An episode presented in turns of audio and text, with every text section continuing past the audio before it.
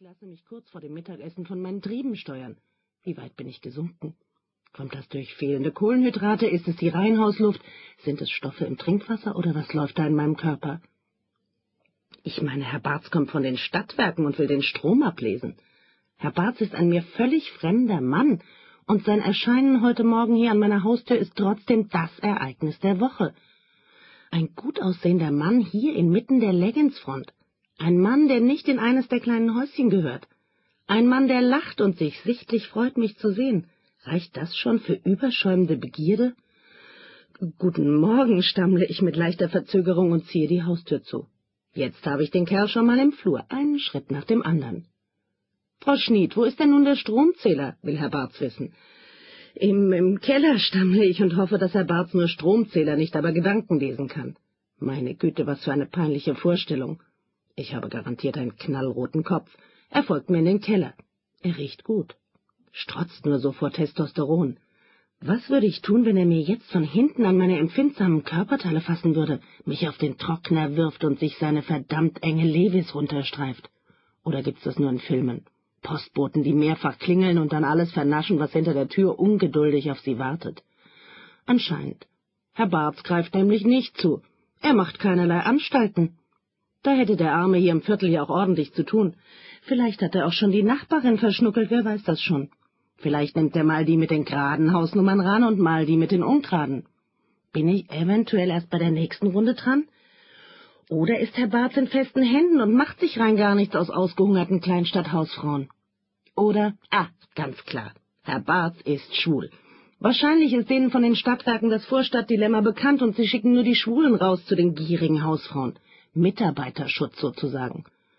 Oder bin ich etwa die Einzige, die hier so unschickliche Gedanken hat? Und vor allem, und das ist die entscheidende Frage, wieso habe ich die überhaupt? Das war's dann für heute, Frau Schnied, sagt Herr Barth und streicht sich durchs volle Haar, und ich überlege, ob das eine versteckte Botschaft fürs nächste Mal sein soll. Ich war schon in der Schule eine Meisterin der Textinterpretation. Ich habe Sachen rausgelesen, die außer mir keiner erkannt hat. Herr Barth verabschiedet sich. Und da stehe ich, allein inmitten meiner Gedanken an der Haustür unseres Reihenhauses. Herr Barz ist längst eine Tür weiter, bei Anita. Hat er mir für Anita einen Korb gegeben? Ist es jetzt schon so weit? Muss ich mir das bieten lassen? Rechtliche Schritte einleiten? Sollte ich Christoph, meinen Mann, anrufen, ihn sofort nach Hause bestellen? Zur Erfüllung seiner ehelichen Pflichten? Oder kann ich bis heute Abend warten? Hat Herr Barz vielleicht wirklich was mit Anita? Das wäre ja nun echt der Knaller. Schließlich braucht Anita Herrn Barz weniger als ich. Immerhin hat Anita ein ziemlich reges Sexleben. Nicht, dass sie darüber erzählen würde, schade eigentlich, wäre sicher interessanter als ihre sonstigen Geschichten, aber so ein Reihenhaus ist doch recht hellhörig und Anitas Schlafzimmer grenzt an unser Badezimmer. Wie oft höre ich Anita abends, du Ferkelchen, du kleines Ferkelchen rufen, und Friedhelm, ihren Mann, den Oberstudienrat, daraufhin kichern. Eine erstaunliche Angelegenheit, denn ansonsten neigt Friedhelm wenig zum Lachen. Ich glaube, ich habe ihn noch nie wirklich lachen sehen. Friedhelm ist kein unattraktiver Mann, aber er hat einen sehr, sehr strengen Zug um den Mund. Als ich Anita mal darauf angesprochen habe, natürlich etwas verschlüsselt und vorsichtig, meinte sie nur, unterrichte du mal einen Haufen Pubertierender, da vergeht auch dir der Spaß. Vielleicht liegt es auch an der Gegend. Anita und ihr Mann wohnen schon länger hier. Wird man da ein wenig strenger? Schlägt der Reihenhausplus so aufs Gemüt? Für mich kann ich das klar bejahen. Dabei war ich diejenige, die dringend aufs Land wollte, für die Kinder und fürs eigene Haus. Wer kann sich schon in bester Citylage ein nettes Anwesen leisten? Mit ehrlicher Arbeit und ohne fette Erbschaft ist das so gut wie ausgeschlossen.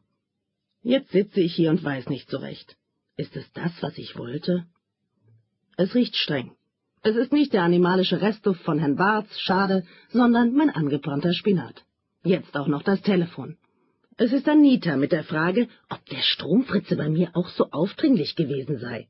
Danke, Herr Barth, ich hatte mir mehr von Ihnen versprochen. Vom Spinat auch. Mittlerweile kann mich sogar Spinat enttäuschen. Aber oben geht er noch. Einfach nicht umrühren.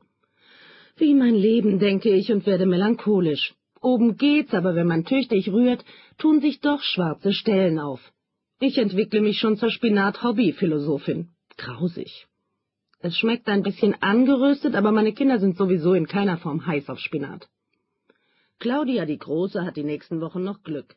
Bis zum Ende ihrer Kindergartenlaufbahn